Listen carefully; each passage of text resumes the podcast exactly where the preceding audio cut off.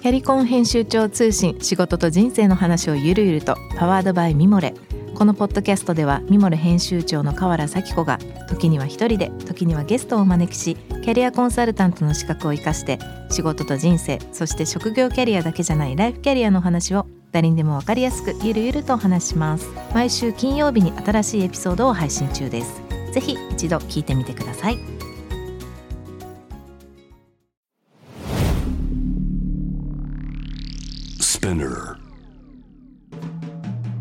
ナビゲーター中道大輔です。Vision to the Future with Forbes Japan このポッドキャストは物音人の魅力を引き出すことで日本のカルチャーの価値を再定義し世界と共有するコミュニティプログラムです。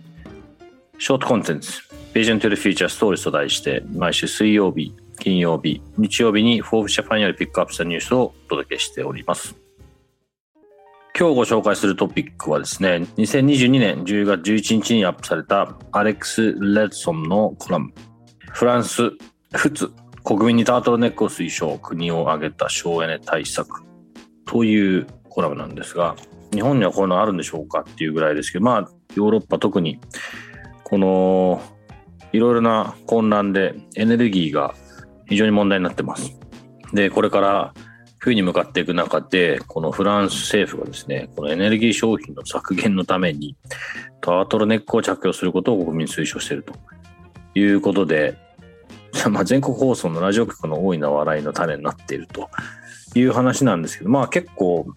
ありなんじゃないかみたいなことですが、フランスらしいといえばフランスらしいですが、このね、あの、ロシアのウクライナ侵攻によっていろんな意味での不安定なことがたくさん今世界中を取り巻いてるんですけれども、まあ、これがフランスはねこういった形でタートルネックを推奨と、まあ、これどこまで本当かどうか分かりませんが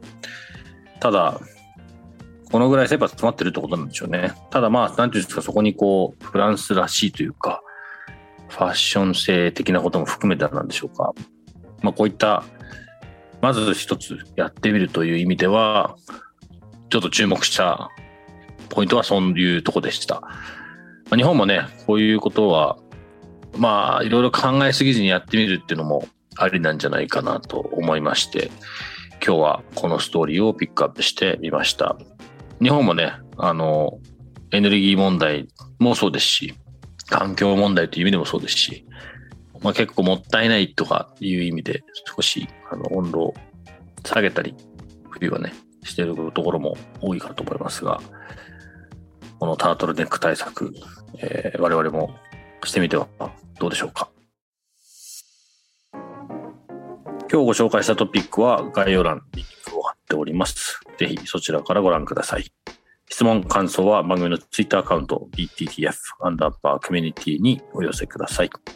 このポッドキャストはスピナーのほか、Spotify、Apple Podcast、Amazon Music などでお楽しみいただけます。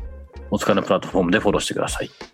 そして毎週月曜日には様々なゲストと共にお送りするゲストトークエピソードが配信されます。詳しくは概要欄に載せています。ぜひぜひそちらもチェックしてください。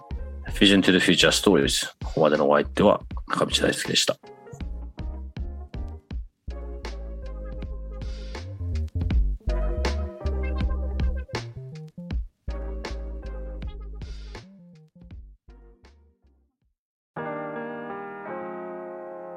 美容家の神崎めぐみと編集者の大森洋子でお届けする雑談ポッドキャストウォンと私の名前なんての？